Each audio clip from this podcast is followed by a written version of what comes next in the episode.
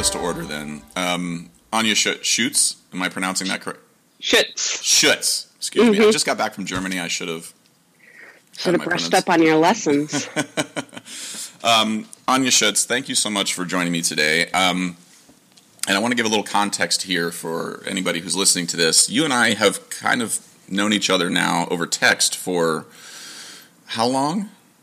Uh, almost two years. Almost no, two actually ye- two years. Two years. Two years. So, like, right, I remember you texting me during the pandemic, um, sort of early on when we were still all locked down. Um, and you reached out to me because I think we, we have a mutual friend in Sarah Snyder. Is that correct? Yes. So she actually put us together over email because she knew that you had a similar experience to what I was going through.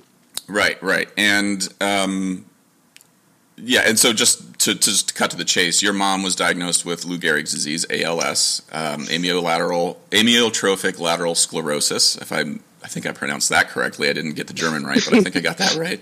Got the harder thing correct. You speak um, science. That's good. Um, and we started texting, and um, just sort of, uh, and your mom at the time had just been diagnosed, and she's since passed away. About how long ago did she pass away? Uh, she died in September of twenty twenty. Okay. All right. Um, and I kind of uh, want to allow us and you to use this time however we see fit. Um, I think you and I have a shared experience here. My dad passed away of Lou Gehrig's disease, and his sister, my aunt, also passed away. I think in similar ways, like I think it manifested in my aunt in the same way it did with your mom, with the neck and all that stuff. We were texting a little bit the other night. Um, but I, I kind of want to just start at the beginning a little bit with you before we get into the the...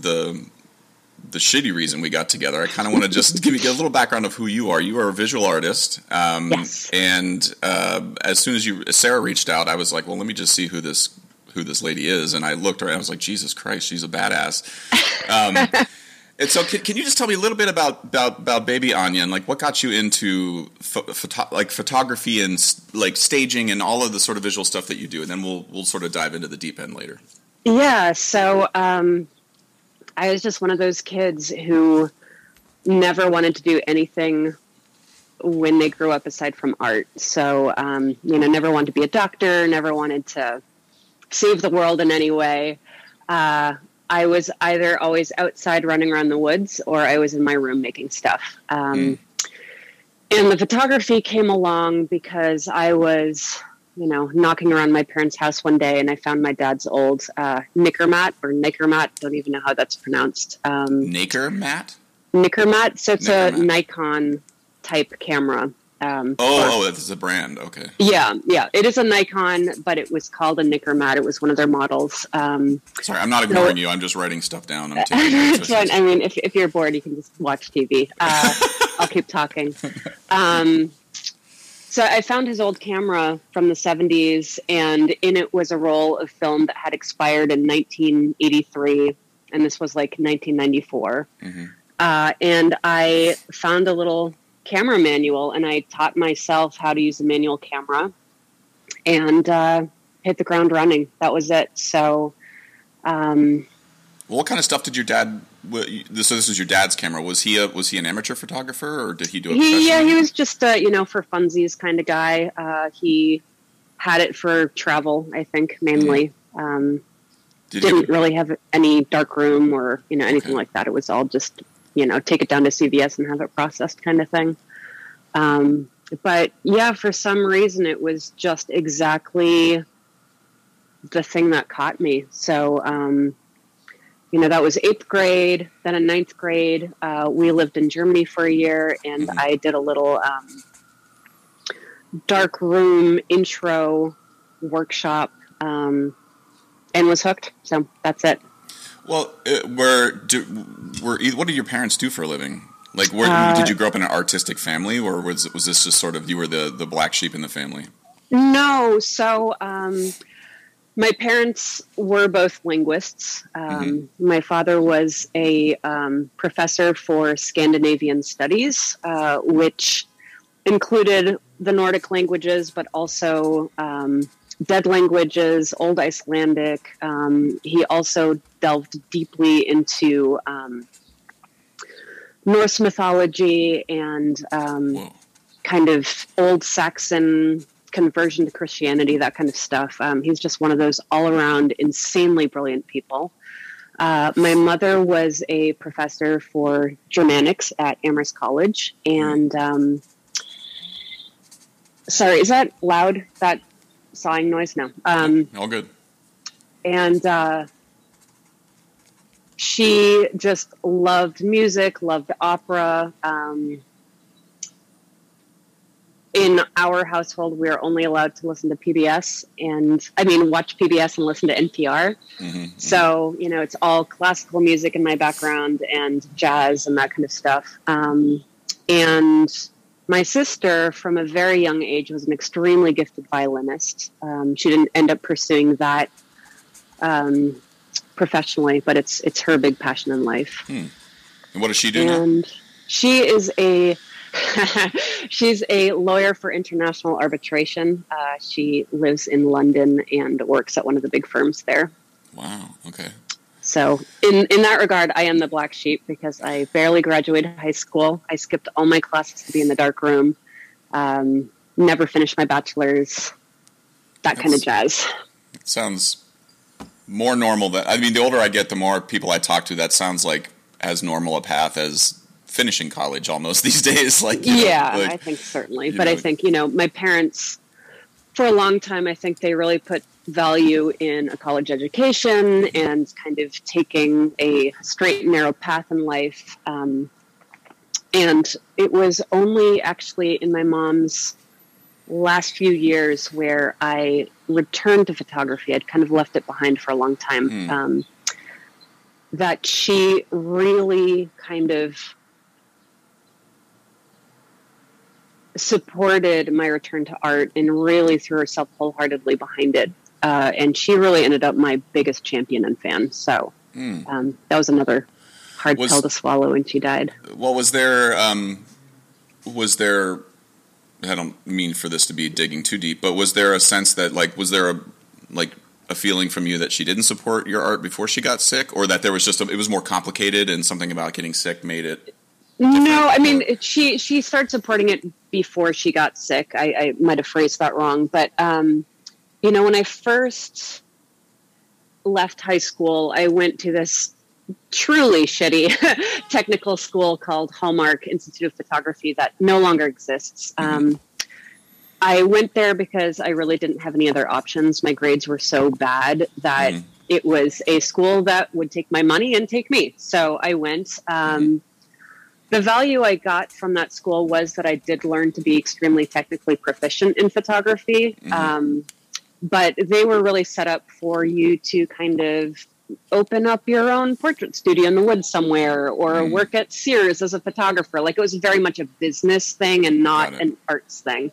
Mm-hmm. Um, but it gave me the opportunity to, pardon me, move to New York City when I was nineteen and try to, um, break into the photography industry there, um, which ultimately actually led to me leaving photography behind for thirteen years. But um, initially, I think that my parents saw my art as maybe escapism or not mm-hmm. really a viable way to make a living.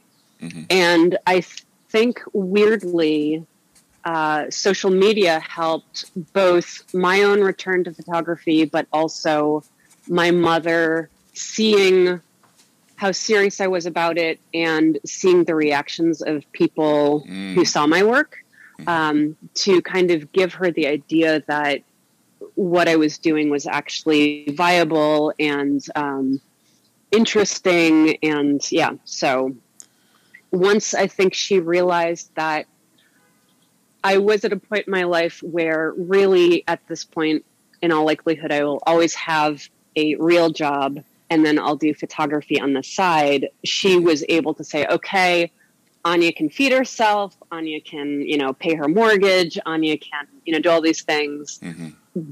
But also she has this world that she can move in and create that is interesting. So, I mean, that's, as you were talking, it's like one of the things that, you know, my dad, similarly, you know, he was a big, he was big on the internet. Like he was, you know, always posting like just dumb memes and sending, you know, he, he was the guy that was sending like the inappropriate emails about Obama or whatever. Like he just said, you know, he, he would just carpet bomb all of his friends with just like stuff. But this was like two thousand, two thousand nine he passed away. So this was like really pre-social media being a large driver in society in, in the way that it is now, thirteen years later.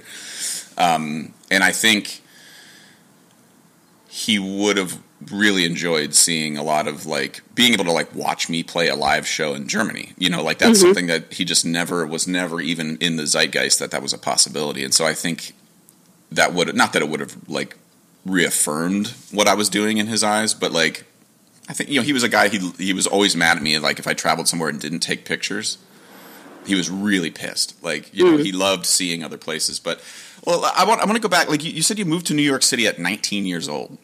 Yes. I, I think for anybody doing anything at nineteen, let alone deciding to move to New York City to be a photographer, that's like... You may as well be like, I'm going to move to L A and join the Lakers and play with LeBron. Like, that's sort that of... That was my other choice. I'm really tall, so it was I, that or photography. I mean, that just seems sort of like a batshit crazy thing to do, but, you know, there are people who just decide to do that, and you did that. But then, like, you left... You said you left photography then for thirteen years. Yeah. And that... I'm curious, because I don't know your photography pre-past thirteen years. I only know... what you've been doing recently, like mm-hmm. if I were to just call balls and strikes, what I'm seeing now out of your, out of your work is um, like if you squint at all of your work, there's a very, it all makes sense together. Like there's a, like in terms of the tones you use, the like a lot of muted earth tones and sort of uh, pastel isn't the right word. That's not even anywhere close to the right word, but like, yeah, sorry. I, I yeah. But and there's always, it's like people often nude uh, or partially nude. Like there's a there's a very clear sort of uh, vision there that I I, I I can track. What was your mm-hmm. was your stuff prior to the thirteen years different or like? Well, I think that you know photography was this incredible passion I had, and I felt compelled to leave it uh, after some. Negative experiences in New York, uh, which I'll go into in a second, but I, at the time, really thought that photography was over and that it had been this important phase, but just a phase, and I wasn't an artist. I was, you know, who knows? You know, I, I really did lose myself for a while, and um, the fact that I was able to come back to it, uh, I think... coming back to it, I was able to do it on my own terms, and I was able to reject a lot of things that I had learned at photography school and just really go out on my own. Mm-hmm. And it, um, to this day, my my reawakening of this is so precious to me that I will really only work on stuff that I'm interested in. Mm. Hence also having a full-time job, because mm-hmm. I, you know, I'm not just doing... every project that comes up, like I, I, it needs to resonate with me. I need to have um, some sort of connection to the person who's working with me. Mm-hmm. Um, so, yes, I think that young Anya originally did uh, and probably would have continued to just kind of be more um, uh, commercially minded, I guess, because I thought I was going to be a photographer and this is what I'm doing with my life. Mm-hmm. Um, and so I would have just done and picked up anything in order to make money. Uh, and now, and now it's just, no, like I am extremely choosy. Um, and, you know, increasingly, interestingly, I'm, I'm moving around a lot in your circles, you know, working with mm-hmm. a lot of your peers, uh, mm-hmm. doing mm-hmm. album art and, you know, publicity work with them. So, Uh, it's been really fun to do that because I think those are people that I can really kind of collaborate with in that in that sort of way that's comfortable for me. One of the things that you're, as you were laying out your path, like I, I was, like the the red flags that were popping up for me in terms of my young, my youth, thirteen years ago, Josh. Like when I'm in, when I was in school, you know, and, and they tell you things like, do not use parallel fifths or parallel octaves when writing Bach chorales. It's like, you're just like, well, I guess that's a rule. And okay, if I do it, then I'll, somebody's going to probably get hit by a truck or something. So I won't do that, you know? And yeah. then you get out there and you realize that like actually most of the people, composers in the world outside of Bach use a lot of par- and even Bach himself. Like, so this idea that like, wait a minute, you can just, I'm now at forty-two. I wish that I could go back to school and sort of retake all those classes because I would. I now know exactly what I want to get out of them. mm-hmm. or like what the intent, like we weren't seeking what Bach sought. We were seeking Bach, you know, like Bach was right. doing something at the time and he was breaking his. And so I want to go back and sort of, I wish I could go back and, you know, I'd be curious now. How old are you, Anya, if you don't mind me asking? We're actually exactly the same forty-two. Age. Yeah. Like if mm-hmm. you could go back to that, to what would you say, Hallmark, and like all the negativity aside and just be like, all right, now I got my scalpel out. What is the one thing I need to take from here? I didn't get the la-. Like from an educational standpoint, like I feel like that would be an interesting college to open up. Be like, you, you come to college, you could, you have to be forty-two years or older. Yeah, well, that's the interesting thing is because this was a technical school, I was there with a lot of people mm-hmm. who at the time seemed old, but are now, you know, I'm that person. Yeah. Um, so there were a lot of career change people who came to the school and, um, you know, here's the deal with me is I've never been good uh, at following orders and listening to people. So I was never a good student to begin with. And I think now if I were to go back and retake those classes knowing what I know, mm-hmm. I would probably be a much bigger pain in the ass than I was even then. You would definitely not go to any classes. No, no. I'd just be like, you know what? And here's the thing is like every now and then I'll mentor a young photographer and I'm like, uh-huh. my favorite. So there was one single thing I learned at Hallmark that I really, really appreciate mm-hmm. and that I tell almost every single person. Uh, there was this, at the time, seemingly stupid, stupid assignment we had to go do, which was, you know, we were let outside by the teacher and the teacher threw hula hoops in the grass and said, photograph anything inside this hula hoop. And we're all standing there being like, what the fuck is this? This is a hula hoop in the grass. Like, we're going to be photographing grass. This is bullshit. But, you know, we had the whole class to do it. And what eventually started happening is that, you know, some people got down on their bellies or some people, you know, mm-hmm. um, took super close-up shots or, you know, directly from above or from the side. And, you know, it, none of us ended up with impressive pictures because it ended up being pictures of grass. But um, what was really interesting is that it made it click in my head that every single person in the world sees the world very, very differently. And if you have ten people with a camera who are all taking a picture of the Leaning Tower of Pisa or God knows what, you're going to have ten different pictures mm-hmm. Mm-hmm. because everyone is capturing their own reality. And I find that so profoundly beautiful. Mm. And that's why I find photography or truly any art form so impressive is that this is a direct translation of your experience in life. And that's magnificent. You know, it's one, one of the, uh, I was listening to um, a podcast with Neil deGrasse Tyson, and he was talking about how the eyes are the, your eyes are, are actually part of your brain. Like they mm-hmm. are, it's not, they're not two separate organs. It's like the, your eyes come directly out of your brain. And so like,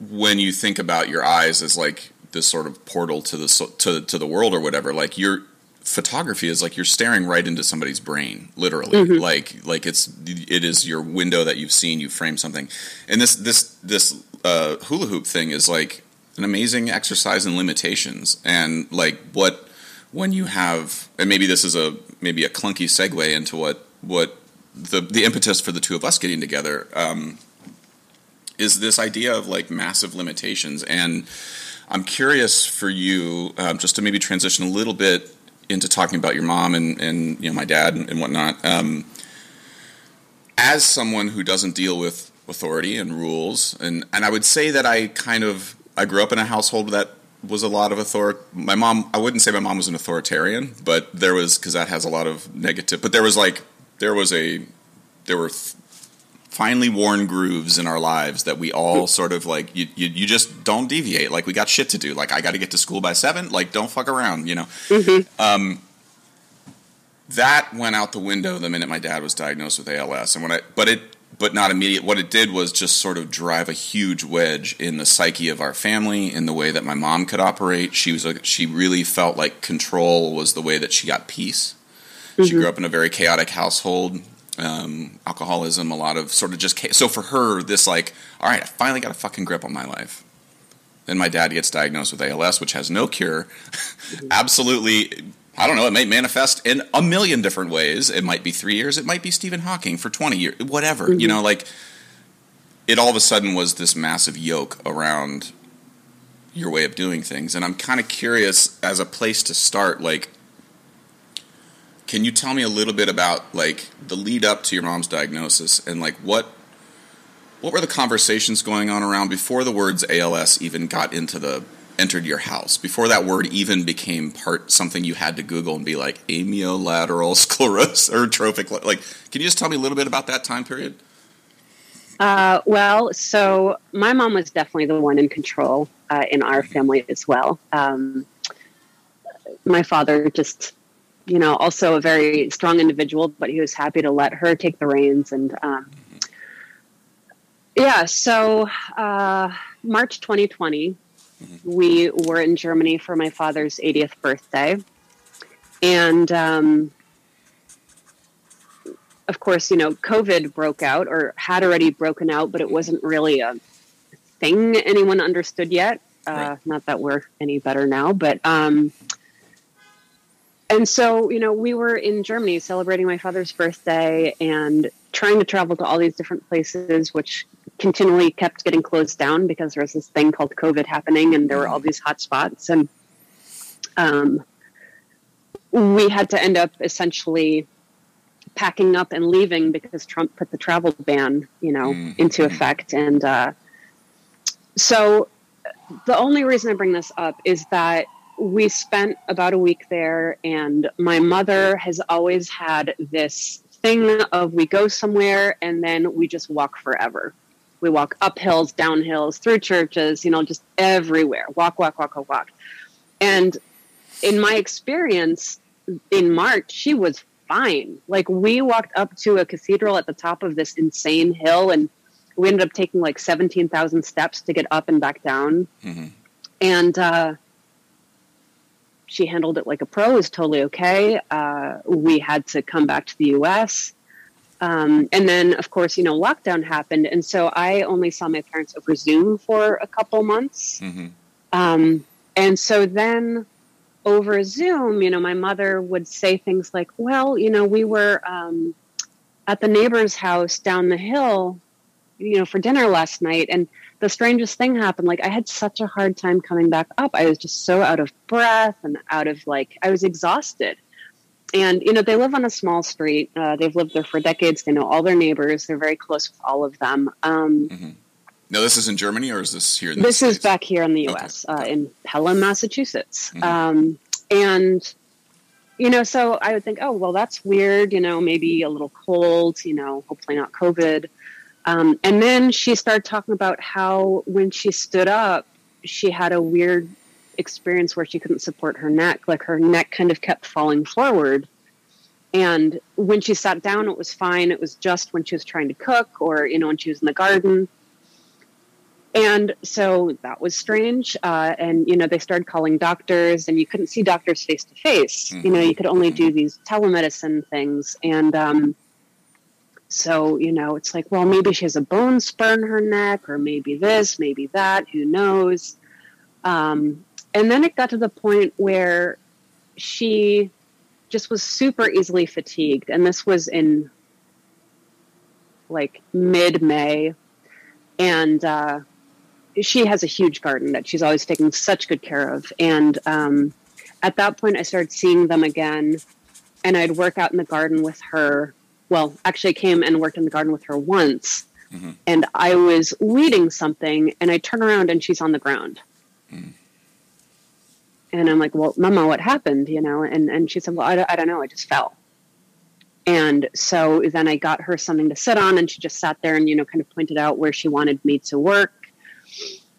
And then by the next visit, she's like, I'm, I'm not going to follow you out in the garden. I'm just going to, you know, tell you, uh, where I want you to do some work. And, you know, she'd stay inside, and I would, you know, text her pictures of, you know, is this a weed? Is this a weed? You know, what do I do here? And she would answer. And, you know, it was still at the time pretty funny because we had no idea what was happening, you know? And, um, so finally, uh, after a visit, I drove home, and I got a phone call from my dad, and he said, you know, your mother fell, and she hit her head on the, on the chimney, like, or, you know, the, mm-hmm. mantle, the space behind the fireplace, whatever that's called. Um, and I, I can't get her up. And so I, you know, said, okay, you know, I live half an hour away. And I said, just hang on, like, I'm on my way back.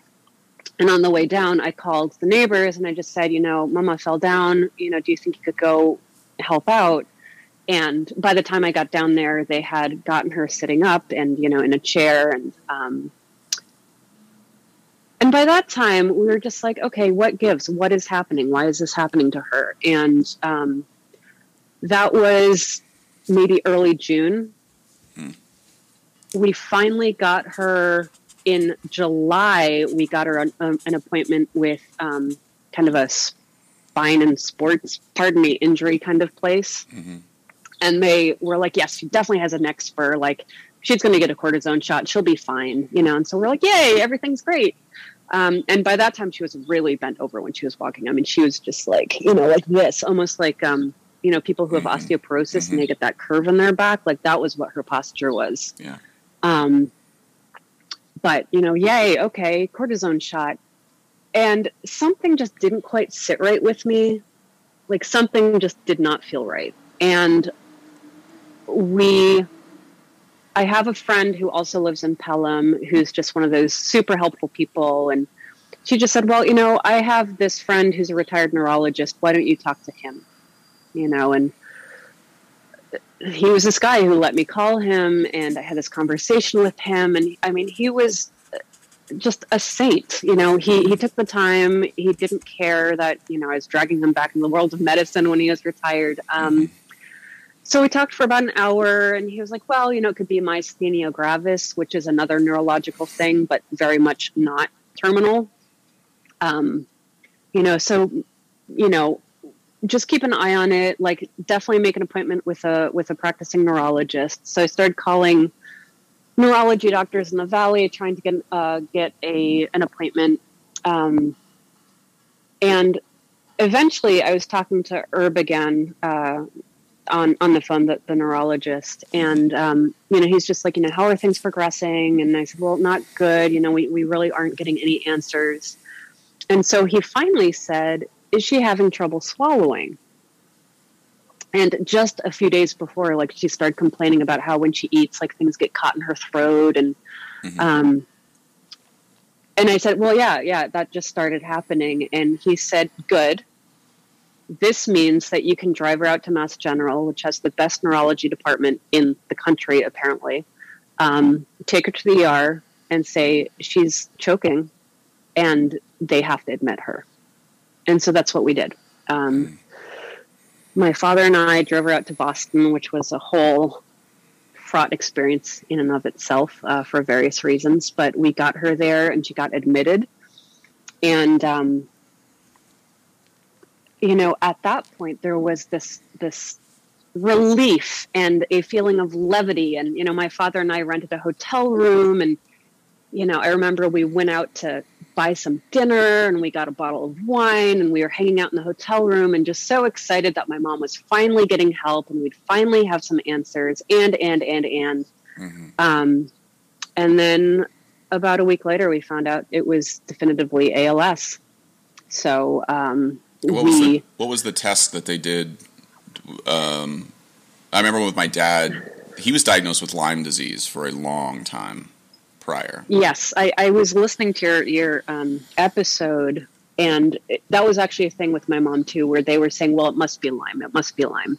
There's a lot. But I think anyway, sorry. The so, symptoms yeah. are very similar, like joint pain, sometimes a dropped foot, um, mm-hmm. some local paralysis, things like that. Um He was on I V meds for like six months, like, you know. Um, but then they did something where they like they, they run an electronic, an electrical stimulus through your body and through different parts of your body to see what the response time is. And mm-hmm. with him, they were tracking that it was like, oh wow, this is getting slower and slower over time. And so, like, what what was the test? That was again, that was like thirteen years ago or whatever. Like, yeah, what was you know, I actually don't know because COVID complicated everything, and we weren't allowed to, you know, visit her during exams. We weren't allowed to, um, you know, only one of us were allowed to go in to be with her at a time.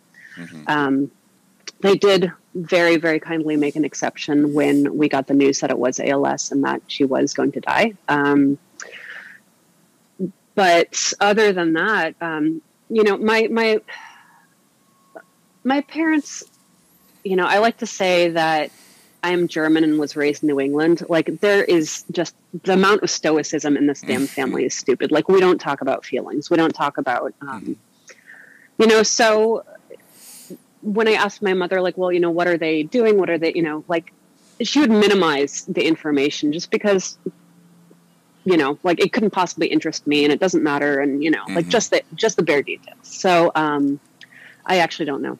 I don't know mm-hmm. what they did to find out. I don't know. Um, so this is June. You said this is June of... No, this was in or, August. August. Okay, so but, she wasn't able to be admitted to the hospital until August. But still, so like, rel, rel, just if, like, in terms of the normal progression of A L S, and when I say normal, mm-hmm. that's even with a, that's a very broad brush. Yes. By and large, most A L S cases are anywhere between two and like four years. On average. And Stephen mm-hmm. Hawking is a major outlier. Um, I think he lived with it for like nineteen or eighteen or nineteen years. I think it was like longer. Like was it was it? just an obscene amount of time. Yeah. And so, but with your mom, like, you know, noticing symptoms in March of twenty twenty and then being admitted in August of twenty twenty, um, that's a very quick progression. And um, the neck drop was something my aunt, that's how it manifested with her. Um, slurring of speech wasn't so much until the very, very end, um, and then basically full paralysis. Like, what was the progression from when your mom from the from the diagnosis in August? Like, then what was the next phase of of how that progressed? Um, one quick correction, just because Sorry, it's yeah, notable. Please. Her symptoms started in May, so Got it, it was like super fast. Super, well, Mar- super fast. March is when you were visiting them in Germany.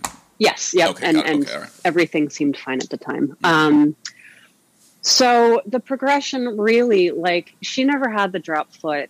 Um, her symptoms, apparently, there is a third way that A L S can manifest itself or appear, and that is through the diaphragm first. Mm-hmm, mm-hmm.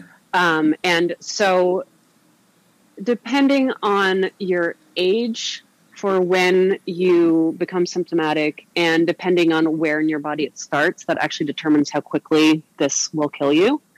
Um, and so, you know, my mother being over seventy and uh, it beginning in her diaphragm, which affects your breathing, like that determines that it will be on the faster end, you know. Um, Let me just lay out real quick. So like if, if, you know, if you have no idea what A L S is and you only know of it because of the baseball player, basically, the nuts and the nickel and dime tour of A L S is that your spinal cord slowly atrophies and scars over with scar tissue slowly. And see, again, I didn't even know that until I heard your episode. And where that happens in your body is is then indicative of what is going to be shut down first. So, if my dad, where the scarring happened to be taking place in his body, affected his left foot.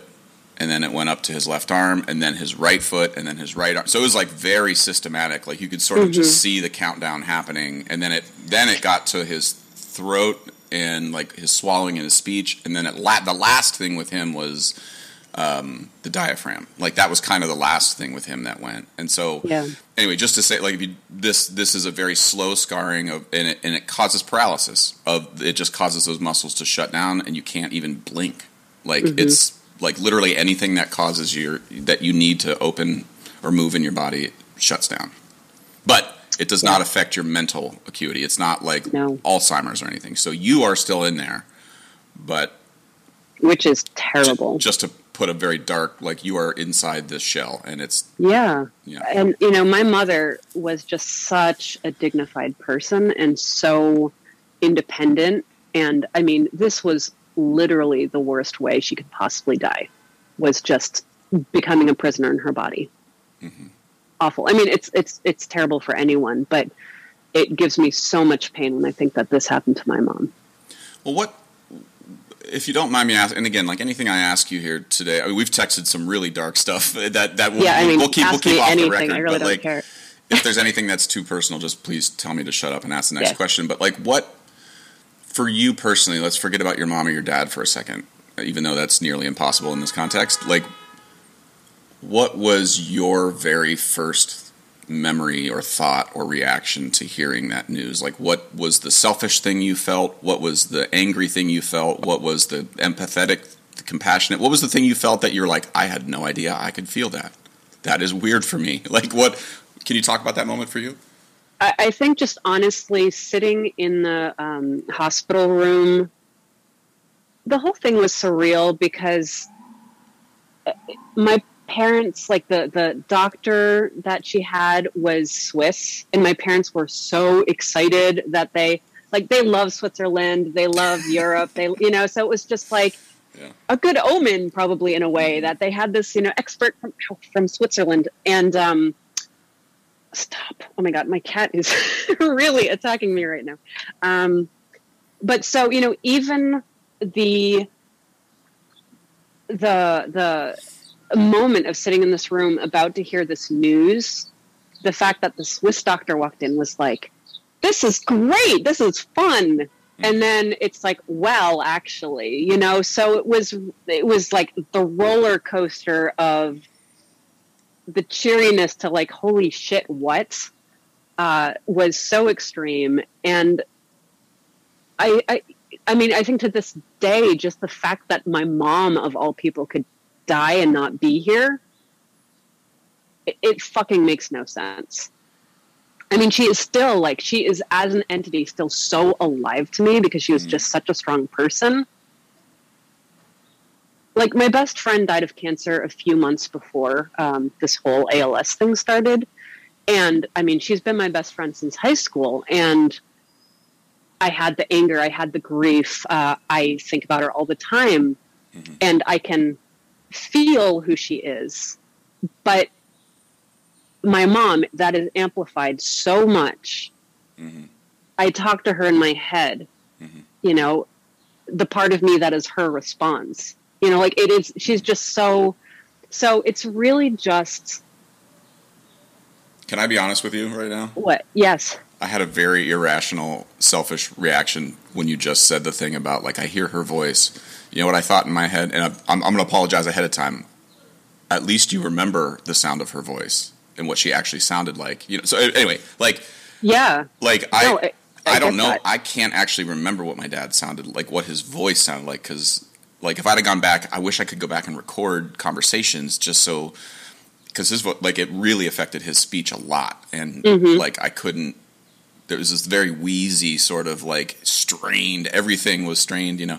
Um, yeah.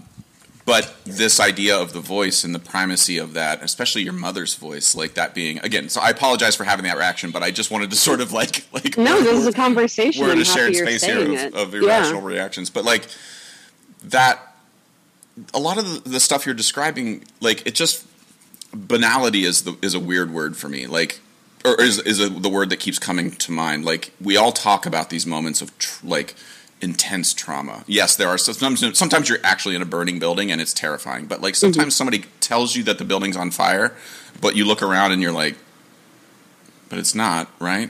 And the next, like, for my mom, she went to a Walmart, found a heads-up penny. Mm-hmm. Like, was like, it's going to be okay. Like, for her, that was like, it wasn't a big blow-up trauma moment. It was like, oh, this penny's going to get me to the car. Mm-hmm. My dad, my dad got diagnosed, and he was like, my mom's like, what do you want to do? And he's like, I'm going to go to work. You fucking wow. went to work to sell trucks, you know? Like, like, you know, but back to you and your mom, like this, this moment of being told this news, like I'm uh, to me what's interesting is the next like thirty minutes, like after that, like what is the thing that happened? Like what was your dad's reaction? What was your like did, what did you just go get ice cream? Like like you know no. I, yeah uh, so what what really strikes me is just that my mom was so calm hmm. when we were all in that room and, and we got that news. She was just so calm and like weirdly gentle about it. I can't imagine what she must have been feeling inside. Or maybe part of her knew that whatever was happening was not going to end well. Mm-hmm. Um, so I remember in the moment of, you know, despite being like having the world drop out from under my feet, just looking at her and just being amazed at how calmly she was taking this news. Um, my father, honestly, I don't really remember much of his reaction in the hotel, in the hospital room. Mm-hmm. Um, it's after that. So we got the news. all together. And then I had to leave because really there was only supposed to be one visitor at a time. And so I went down and I bought us some fucking sandwiches for lunch uh, while he was visiting. And I waited for him in a little park next to the, the hospital building. And he eventually joined me and he broke down and cried. And, you know, this is a man I've seen cry once before in my life. Germans do not cry, Anya.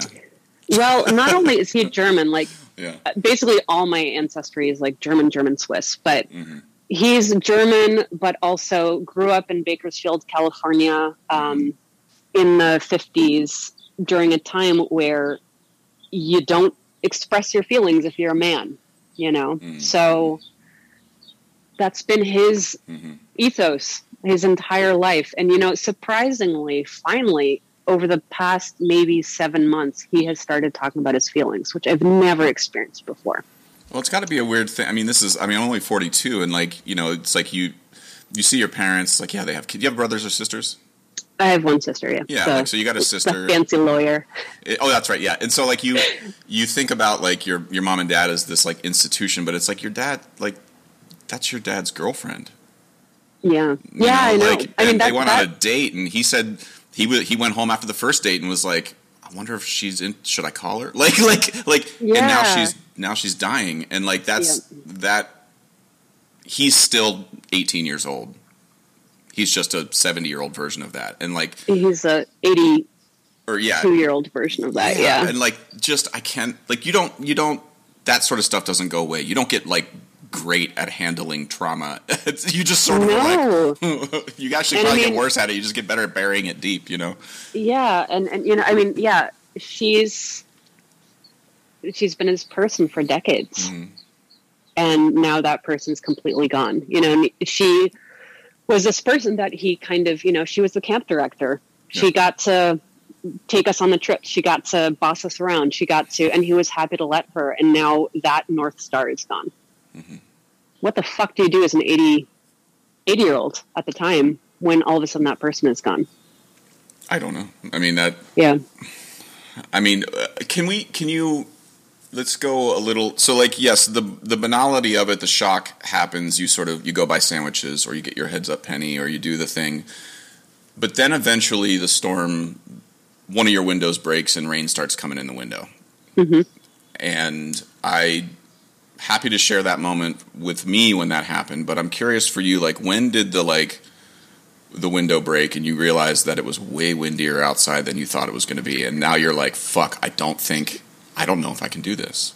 Yeah, so uh, my mother was released from the hospital and sent to a rehab clinic about mm-hmm. forty-five minutes away from uh, where my parents live. Mm-hmm. And, you know, she was there to kind of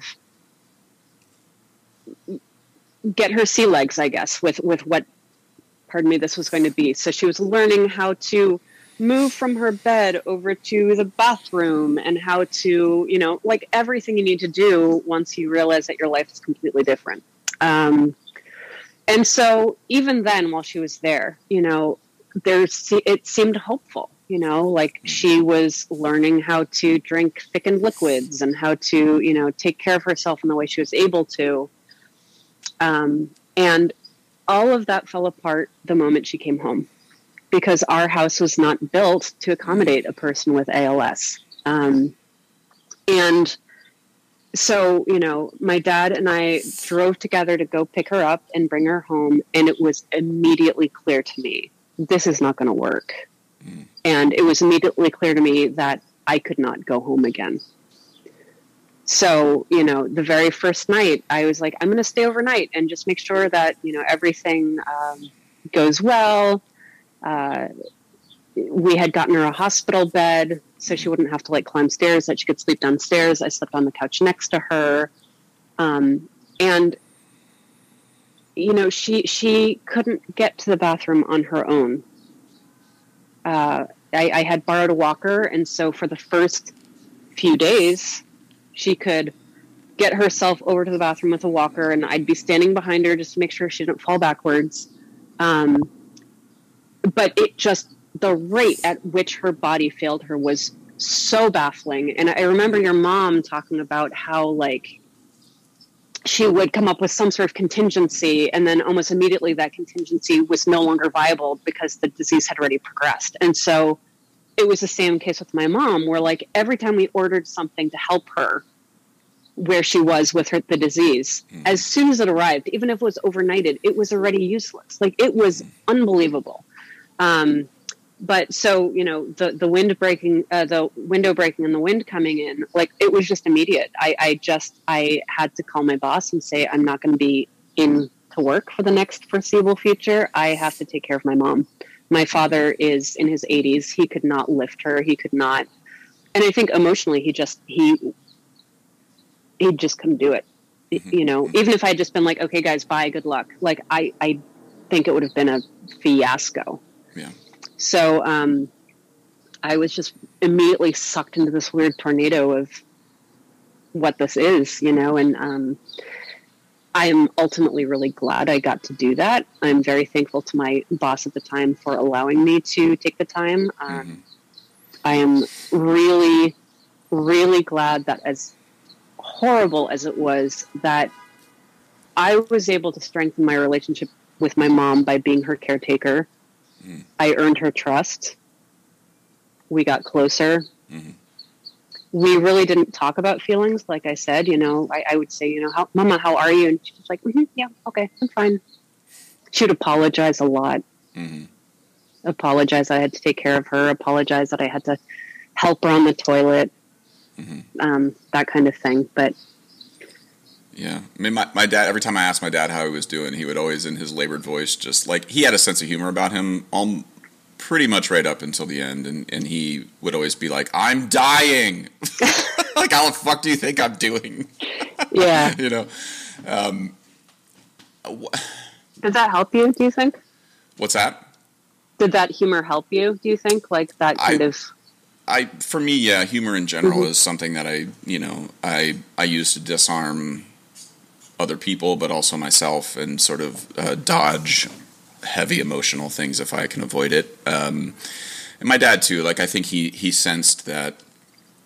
And at the time, like, the situation you're describing is something I feel like my brother actually did. My brother was home. Uh, he was going to finishing a master's degree at, at O U in Athens, Ohio at the time.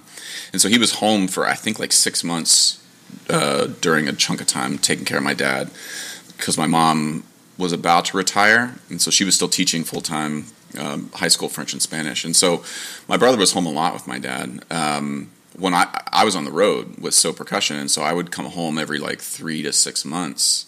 And, you know, I would see this progression go from, like you said, like, you know, he's walking to now he's got a walker. That's weird. And then now, oh, there's a walker, and now he's got a, now it's got one of those walker with the seated chairs. And now, oh, now it's a motorized chair, and now it's a crane, and now it's a, oh, now he's in a hospital bed, and now he's in a nursing home, and now he has a little piece of paper with an alphabet on it that he po- spells things out. It was just like that progression for me. So even like, yeah, my dad, humor was a way he sort of was able to to deal with it. But, you know, for me, I one of the things that still, if I, you know, if I'm being honest with my therapist about stuff, like, I would say one of the things that I appreciated about my dad the most was that he... He was honest with me in one moment where, as I was leaving to come back to, I think I was coming back to New York for something. I was I was home for a couple days, and it was like at his worst. And I think he knew it was the last time that I was going to see him in, in our home. He was he had moved he got moved to a nursing home after that. And he just, as I was leave, well, literally walking out the door, he made a sound, and so I kind of poked my head back in, and he just said, "Remember me the way I was."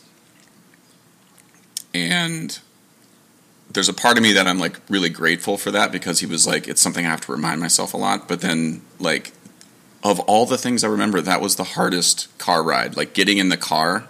Yeah. I just remember getting in the car and like moving back like two feet in the car, like in, putting it in reverse, going two feet and then stopping again and being like, is this really, am I really doing this? Is this like, mm.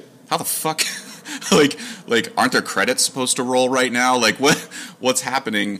And then I would drive a block and sit there and cry, and then drive another mm-hmm. block and cry. And it's like, how am I going to get all the way back to New York? You know, this is, a, this is an eight-hour wow, drive, bro. Right, like, yeah.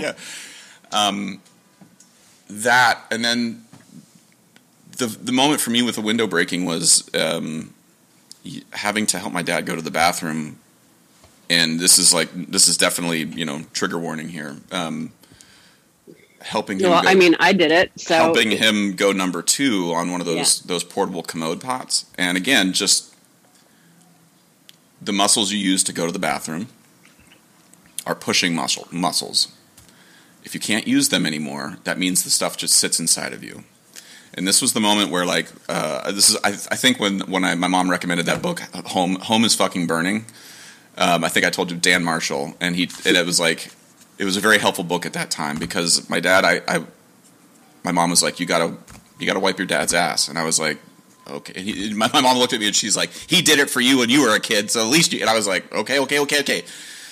So I get in there to do it, and he just turns and he looks at me and he keeps shaking his head no. And I'm like, what, Dad? Like, and he, he just kind of whispers, he's like, you got to scoop it out.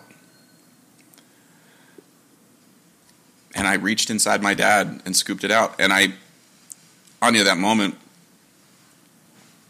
it felt like a weird violation. It felt like all of the things. And I was like, I'm not trained for this shit. I'm supposed to be playing John Cage's music, you know, like, mm-hmm. you know, or whatever. Yeah. And it's one of those things, like, I don't think I've told anybody in public about that. You know, but but it changed. It made me. It made me more who I am today than I think a lot of other things in my life. And I'm curious for you if that if there's any part of. And I, I don't know whether to regret that. I, I feel like there's days I'm pissed about that. That that's why did that have to be the fucking thing that made me who I am? Isn't there something better? Couldn't we have done? Couldn't we have skydived or something like? Why that? You know, and you know, here's my theory on that. Is that yeah, it was a very, very real moment, and it was very, very awful. But in that moment, that is truly, truly intimate. This person is relying on you. Mm-hmm. You're doing what you need to do to help them be comfortable and safe and to preserve their dignity. Even if what you did felt like a violation and definitely felt undignified, you did it because that was what you could do for him. Mm-hmm. And I think, you know, death is a horrible, horrible thing. And especially if you have to watch somebody suffer on their way towards death. Mm-hmm. But yes, I think, I think I have changed enormously in the past two years because of what happened with my mother and having to take care of her. It's something I didn't know I was capable of doing. Mm-hmm. It wasn't something I was expecting to do until all of a sudden it was just the immediate crisis required it, and I stepped up and I did it. And my entire goal for the duration of her very, very short and violent illness was to help this dignified woman preserve as much of her dignity as she could have. And I felt like that was a very beautiful and profound mission. I agree with you one hundred percent. Um, can you, what for you, do you have any, I don't quite know how to ask the question. Um, is there anything for you now that, well, let me ask, sorry, let's, let me ask one question, then I want to ask another personal one. What, what was the moment, the moments leading up to her actual death? Like what, What were your feelings like at at that that that at those moments? Uh, so, my mother was very stubborn, which uh, definitely did not pass on to me. I don't have that at all. Um, but she literally up until forty-eight hours before her death, she was doing her P T and O T, occupational and physical therapy. Her body was wasting away, and she stuck with it. And ev- I mean, it was like running up an escalator that was going down. Mm-hmm. There was no, there there was no progression, and in fact, you were probably going down faster than you were going up. So every time the P T guy came or the O T person came, um, you know, she she was like lifting a curtain rod. Like the lightest thing on earth. And every time her session happened, it was harder and harder to do. And so like my sister who had you know, come over from England. And I, we just finally looked at each other and said, this has to stop. Like this, this is horrible, you know? And, and my mother was, you know, just not going to let go. And so it took us telling her, like, it's time for you to focus on being comfortable and not on trying to fix this, because you're not going to fix this. And she looked at us and she said, okay. Mm-hmm. And so we called hospice, and hospice showed up and, you know, prescribed her Ativan and morphine so that she could sleep at night and, you know, like, mm-hmm. give it to her every few hours. And my mother, of course, like, I gave her one dose and she didn't like it. So she didn't want to take any more. Um, they also said to, you know, stop giving her thickened fluids and just kind of give her water and an eyedropper. And so that first night was horrible. It was horrible because my mother was so thirsty. She was rejecting the, the drugs. She did not want to take them. I was literally up every ten minutes, dropping little droplets of water into her mouth all night long. And she, like, finally at that point, it was getting harder for her to talk because she was getting so weak. Um, so she would just kind of go, uh, you know, and I'd know, like, oh, you know, even if I slept for ten minutes in between this, like, as soon as I'd hear that, I'd have to be back up with the water. And um, it was so exhausting. And she was so exhausted by the end of it that the next morning we called the hospice nurse back, and, you know, I said, she needs help. And this nurse, I mean, she, I, I cannot have enough respect for hospice nurses. So she came in and she sat down by my mom and said, you know, do you want to rest? Are you tired? And my mom,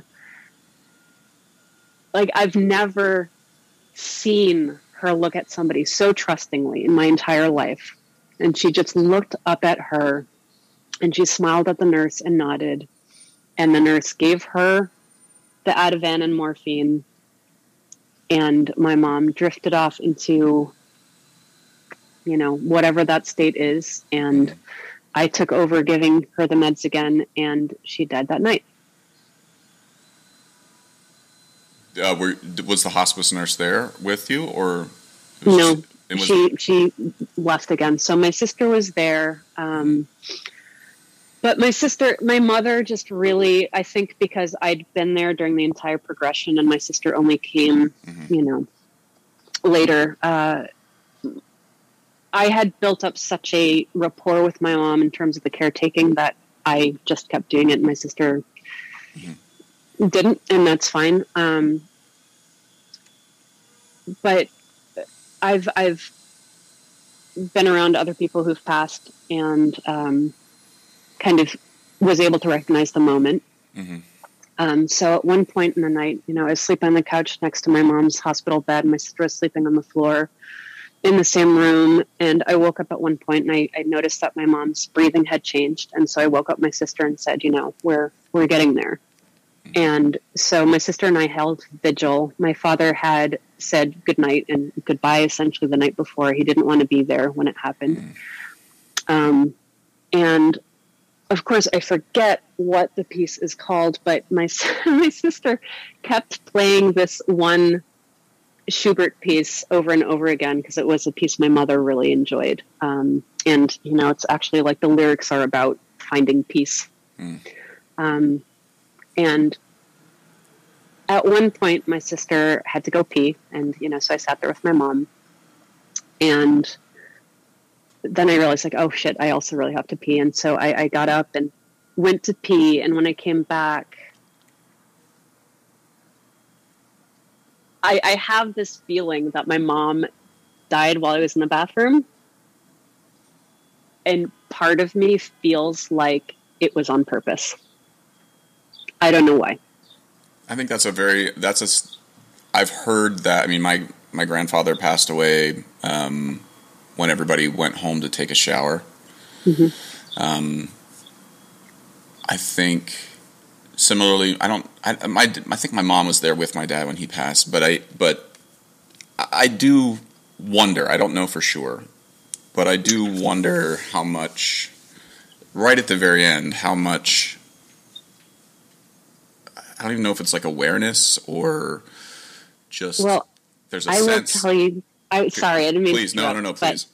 My best friend, Katie, uh, when when she went into hospice in January of twenty twenty, um, a bunch of us went and like rented an Airbnb and like, you know, we were all around to take care of her and we held vigil. And when it came down to it, we were all in the room with her and she was, I mean, she was just so ready to die, but she was not dying. She was just hanging on, hanging on, hanging on, you know, and we'd sit there and say, Katie, it's okay. You can let go. It's fine. It's fine. It's fine.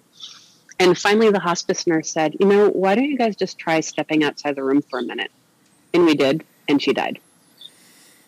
I think there may not be the awareness, like I'm aware that I'm sitting here talking to you right now, but I think on some low level, maybe you have that, like, I'm going to do this my way. I mean, you using those exact words, my dad, um, so the way my dad ended up passing was he was in a nursing home and um, had a catheter and I think was basically... He had attempted suicide once already.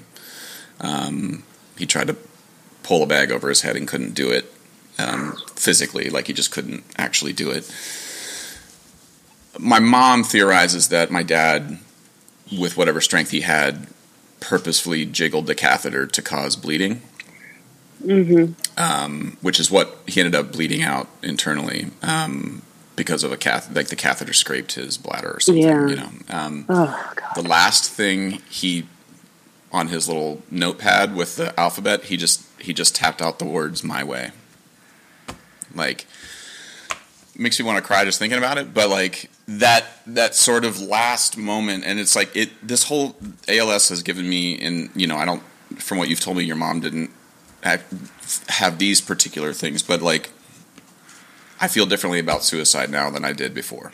My dad got oh, yeah. A L S. Um, not to, to be clear, if my therapist is listening, I'm not suicidal, but but I do I do have way more empathy for people who do it their way than I did prior. My dad too. My dad was very much a like pull yourself up by your bootstraps, like you know, stop being such a wuss, you know, like that sort of suicide is the lazy way out, you know, and or the selfish way out.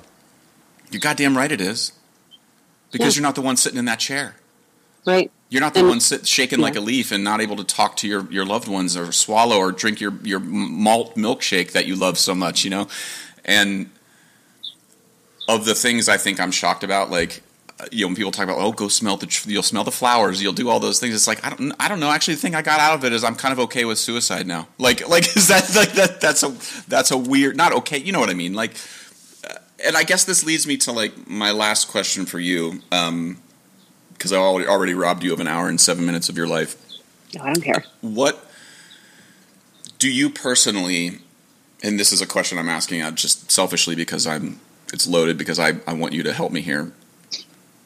What fears do you have now? Like, are you afraid of getting A L S? Do you have, because it's clear now with me that it runs in my family. This yeah. is not...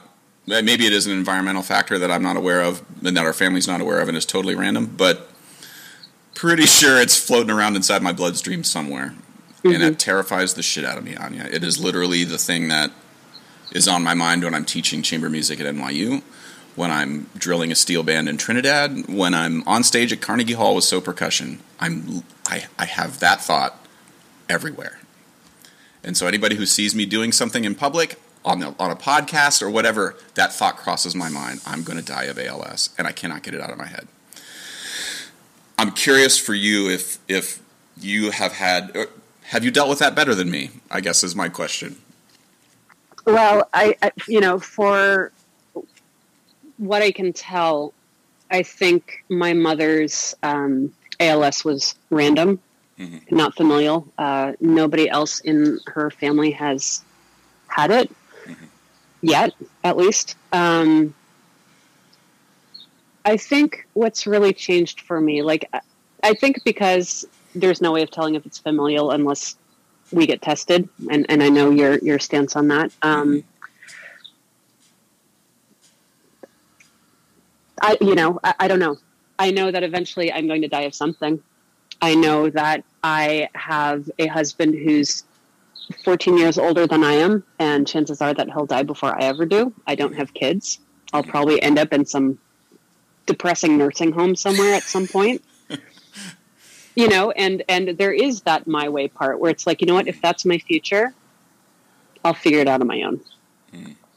You know, I'll, I'll walk in the woods and get torn apart by coyotes. That sounds like a way better way to go. Honest to God, yeah. It's, that, yeah. Of all like, the things, at least like, that's epic, you know? They'll find pieces of you strewn about yeah. the woods. Like, it'll be great. Area, area crazy lady torn apart by coyotes. Fine by me. Um, the thing that I feel like I have learned through all of this, um, including my best friend and my mom, is I'm not afraid of death. I'm afraid of suffering. Hmm. Death is just another part of life. I mean, I guess so is suffering, but like, who knows what's next? I think nobody knows what's next. And, and, and I'm fine with that. And I'm not scared of that part. One of the things that I, I wish that I would have t- taken from my dad's strength, and that I I feel like you're taking from your mom's strength, but I'm not quite there yet.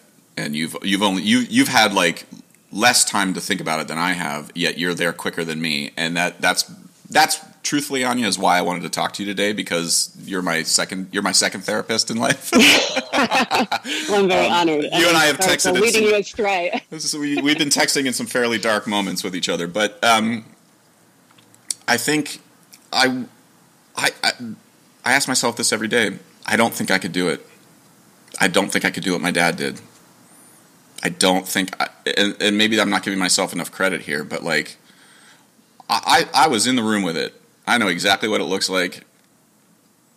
Honeybee, I'm out. If that's, if, if like, I, and that's the suffering part. Like, yeah. That is a, I've seen that version of it. And if I have a choice, no way, no way at all. And and I'm saying that like that's selfish of me to say, that's ignorant of me to say, it's it's all of the things, but like man, oh man, like yeah, I mean it's so strange because there's always like the surprise in resiliency. Mm. You know, people get all these death sentences hung over their head all the time, and there are always examples of people who just somehow keep doing amazing, incredible things until they can't, you know? So there's one side where people are like, fuck this, I'm going to go anyway, you know? Mm-hmm. And, and then there are people who just give up, and neither one is the wrong thing.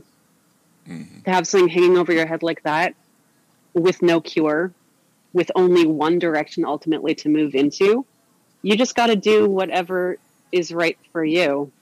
Not promoting suicide. No, yeah, it's, I want to. You know, I want to. I want to put another I mean, disclaimer legally, in there. Like, yes. Yeah, yeah. I want to put another um, disclaimer in there. I am not advocating this at all. I, yes, what yes. I want to be clear on here, if someone's going to take me out of context, is that I have way more empathy for people who, for whom that is a thought, that is a last resort. That is like they've gotten to that point for many reasons. Some people valid. Some people, you know, self-medicate. Like there's a million reasons why somebody gets to that point, but.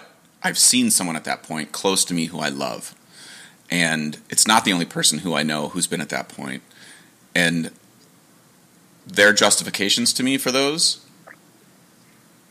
some of them I'm not going to argue with. Like, no. You know, at least with my dad, I'm certainly not going to sit and look him in the face and be like, you know, you should really stick this out. You know? Hang not, in there, buddy. You're not giving it one hundred ten percent, Dad. Remember to say pull yourself up by your bootstraps? Like, I know you can't actually put your boots on anymore, but like, you know. Anyway, that that's the last disclaimer I'll put on suicide. But like, yeah, I I don't know, Anya. I, I'm not so sure if I was um, too clunky in this time here, and I don't know if we got to anything uh, helpful to other people. But I think if anything, one it's of the things that to me, well, good, good. Well, I, me yeah. too, me too. Um, one of the things that was shocking to me about A L S, looking into it initially, was how. Um, niche of a disease it is. However, I'm shocked that how many people I know that for whom it has intersected in their life. And mm-hmm. I will say that the were it not for A L S, we would not have met each other. Were it not yep. for A L S, just to end on an up note, I mean, I, I've said a few things about my mom being an authoritarian or all these, like I, my mom my mom is a motherfucking beast. And she sounds great. I really enjoyed that episode with her. And she's now living with and dating my uncle, who is my aunt who passed away of Lou Gehrig's disease. It, it was her, his wife. Not okay, my, yeah. So he's yeah. not my blood uncle. Mm-hmm. He was just the guy that was watching the Lions football game every Thanksgiving as a kid growing up. And now it's like, you know what?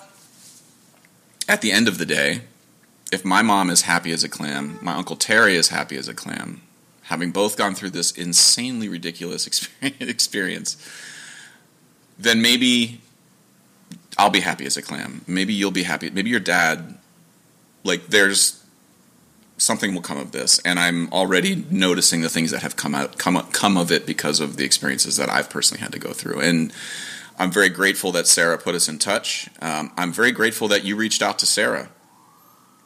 You know, sometimes this stuff hits and people just clam up and don't want to tell anybody about it because it's embarrassing or it's, you feel no one would understand. But you told Sarah and Sarah told me, and that, yeah. I'm grateful. Well, you know, that. Just on that note, to interrupt you again, um, Sarah found out only because my mom was beginning to be symptomatic when I did my first shoot with Sarah. So Sarah had found out about me somehow, wanted to hire me to do um, publicity art for her um, mass for the endangered. And, um, you know, she's a lovely, lovely, lovely human being. And I, I feel like I must have mentioned that, you know, I was down in Princeton mm-hmm. during this time where stuff was weird with my mom. And then I think we stayed in touch and she found out that it was A L S. And she immediately, I think, wrote an email to both of us and was mm-hmm. just like, hey, you two talk to each other. So... Mm-hmm. I'm very, very thankful for that, especially because you didn't know who the hell I was, and you let me just talk at you on the phone. And, you know, you, you told me your experience. And, you know, I remember even then that you were just like, you know, I'm sorry if I'm so crass, you know, but this is the reality of the disease. And I really, really appreciated that you did not sugarcoat anything. Hmm. Because... everybody's going to be like, well, you know, you got to make the best of it. And, you know, it, and, and you're like, no, this fucking sucks. Mm-hmm. You're going to hate this. You're going to hate your life. You're going to hate everything. And I needed that. I needed to hear exactly that, because just pulling the wool over your eyes is not helpful. And it was easily the hardest time in my life. Sometimes I, uh, you know, after getting off the phone with you, the, I mean, because this was during the pandemic. I mean, this was like, you know, over the summer. Of, this is the summer of George Floyd. This is like mm-hmm. when all of this chaos, like everything was burning down out everywhere. Everywhere, people were protesting. We were all afraid of the existential threat of COVID, and like, um, and I felt like in those moments, like I wanted you. I felt bad after getting off the phone. I was like, fuck. I feel like I just told her she's like, uh, you know. But I kind of was like, well, if she walks in and she's like, well, this isn't as bad as he th- said it was going to be, then great. Right. You know, yeah. Totally great. Totally great. Um, but yeah, I mean, I, well, just to wrap up, is there, I mean, for you now, like, I also had a moment after my dad's death where I felt like, okay, well, now it's my responsibility to be an advocate for the stricken. Like, it, well, this is my lot in life now. Like, if I'm not out pounding the pavement for my dad for a cure, then I'm a bad son. That's objectively false, um, and not a healthy way to see the world necessarily. But I'm, there were a couple, like the Ice Bucket Challenge happened, and I was like, that's right. You know, we're posting about So did one. There's still no cure, and that's, you know, I, I, I'll own a little bit of that. But, like, what... For me, I there there are some resources like A L S dot org um, and some places that I will look from time to time just to see what's happening. Um, do you do – is there anything that you're now sort of more aware of and keeping track of now that your mom was, was diagnosed with this that is helpful? Like, if folks, folks want to learn about what this is and why it's named after Lou Gehrig, like – you know, he, he demonstrated – the reason it's called Lou Gehrig's is because he was running around the bases and people were like, you're running weird, bro.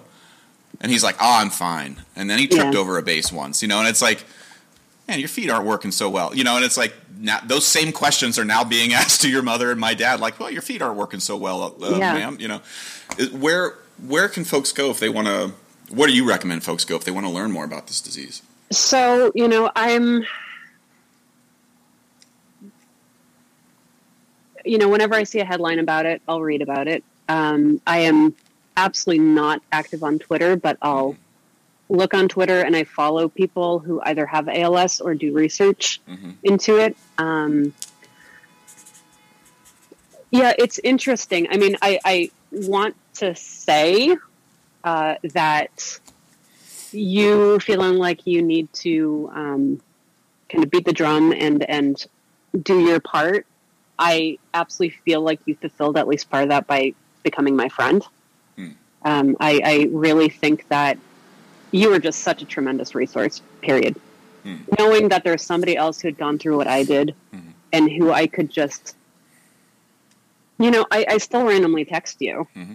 Like I emptied out a storage space and came across, you know, the, the, the, um, Depends my mom wore at the end. Hmm. Like I still had the box of it in storage. And I finally was able to throw it out, but mm-hmm, um, mm-hmm. It, it sucked. And I texted you, and you were there for me, and that was really, really meaningful. Um, well, it's mutual. I mean, I've texted you some. I mean, there's there's some things that only someone who's gone through this can understand, you know. And yeah, yeah, and even, and you are that person for me because yeah. you know, yes, I, I know people whose uncle had it, but they weren't in the trenches with it, mm-hmm, you know, mm-hmm. and. Um, This is, you know, my husband came and helped me out, but this is my mom, you know, like, I, mm-hmm. I don't know. It, it's, yeah, yeah. I lost a parent to that and you lost a parent to that. And, you know, uh, in terms of my own feelings about like, oh, I gotta be all good about A L S awareness and whatnot. I don't know that there's anything special that I can contribute. I think more than anything, um, my, my personal art has just become very existential. Mm-hmm. And I think that there's constantly a, mediate, a med- meditation for myself on what this all means. There's and it's a, not A L S specific. It's just about death and existence. I want to end to, today with two recommendations of artists to check out. One is you. Um, and I think, you know, as you were taught, like, am I misdiagnosed? Did I misdiagnose anything when I was saying like, when I was, when I was, sort of painting with a very broad brush about your art earlier, like um, there's a sense, there is an undercurrent of like, maybe this is wrong, decay or patina mm-hmm. on the edges. You know, like you, it, it, some of your some of your stuff looks like those old like tintype, those daguerreotype, like the like on the edges. Like, I just feel like there's a there's some character there that I'm not describing accurately, um, but I feel like. The, w- either consciously or not, that is coming through in your art, and I'm and I'm. I would recommend that people check out your stuff. If maybe not to be like, I'm going to go learn about A L S and look at Anya's art, yeah. but it's in there. If I'm not mistaken, if I'm tracking things, ba- you know, there's there's little that decay is in. Am I am I misdiagnosing anything in there? No, like, no, you're not. I, I feel like I, you know. Uh, in speaking of a camera as the extension of your eyes, which are your brain, um, mm-hmm, mm-hmm. I think that the way I see the world is just very much, there's a big part of me who thinks it's completely absurd that we're here at all. yeah. And I think that part of me has always existed mm. since my childhood. Mm-hmm. Um, I've always been very interested in existence, and I've always been very, very interested in the entire history of humanity trying to make sense of that existence, mm-hmm. which turned into religions, which turned into mm-hmm. art, which turned into expression. Um, I love that part of humanity, even though I don't love humans. Um, but I do think that in all of my photography, I think there is that moodiness or remove mm-hmm. where I'm kind of looking at everything. I think there's always some sort of weird distance in my work, hmm. like a separateness of, of trying to put something. It's like a, like a um, slide in a microscope, I think. Mm-hmm. I'm just trying to figure it out. And I think maybe that somehow translates in my work. I don't know. Well, it, I highly recommend people go check out your stuff on Instagram. Um, and your last name is S C H U T Z. Yes, indeed. A N J A. A N J A, Anya Schutz. Mm-hmm. Um, also, I, I, I think I've recommended him to you. He's a comedian named Michael Lehrer. Um, yes. His comedy is N S F W, not safe for work. Just, again, just warning folks. He is somebody that uh, – there's a show called Kill Tony on um, – it's Tony Hinchcliffe, who's a comedian. Um, I think he lives in Austin now. And it's a show where people – he draw, draw names out of a hat. And comedians will go to the show and hope their name gets drawn out. They get they go up, they get to do one minute of stand-up, and then Tony gives them comments and kind of roasts them, and then they go on. And the whole point is to watch people go up and bomb, basically, like amateur comedians go up and bomb. Well, Michael Lehrer got his name drawn out, and they were like, why is he taking so long to get to the stage? Well, he had A L S, and they were trying to get him up there in his wheelchair, and he gets up there and he gives this hilarious minute. And Tony makes him a regular a regular on the show.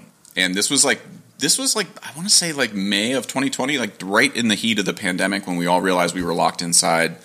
Um, and Michael came on my podcast because I saw him do a few a few sets on Kill Tony, and I, I messaged him and, and we did a podcast. And I followed him through the last two years. And now, just for anybody who wants to see this progression in real time of what A L S does to somebody, Michael is, has it, and it's progressing in him very typically in the way that it, on average, in the way it manifested with my dad. And I think Michael's had it for a lot longer than maybe. I think he's had it like for four or five years now, maybe. It's gone slowly, slowly in him. But go watch Kill Tony from back in twenty twenty and watch it now. And just, you'll see the progression of Michael, the way his voice sort of decays over time. Also, he's just fucking hilarious and irreverent, and he makes fun of himself. People make fun of him. They make fun of his, like, it's all of the things that I believe comedy, when I talk about the humor with my dad, like the way he disarms, and I think the way he's dealing with it for himself.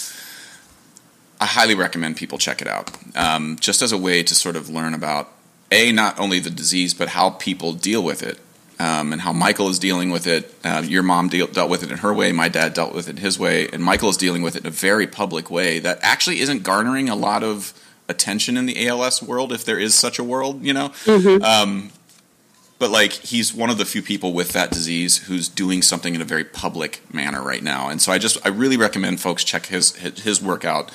Um, but Anya, I I want to give you the last word here because I've rambled a bit here at the end. Um, is there anything you want to say to wrap up here? Uh, I've robbed you now of almost an hour and a half of your time, and I apologize, but it's been really great. Uh, yeah, pers- I've, I've really me. enjoyed this. Is there anything you want to say to wrap up?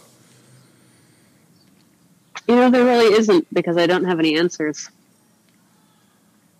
You know, it this, this uh, I think, hit both of us out of the blue, mm-hmm. changed our lives.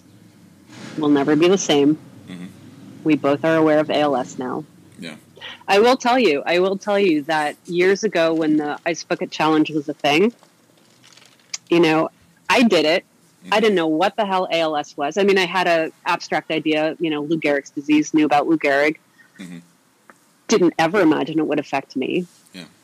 I did the thing as a lark because it was funny. I had ice water thrown over my head. I got to scream on video. Yay. To have that then become a defining thing in my life and completely change my reality forever. I think... My one thing, my one real big regret is that I did this challenge without understanding the actual cost of the disease.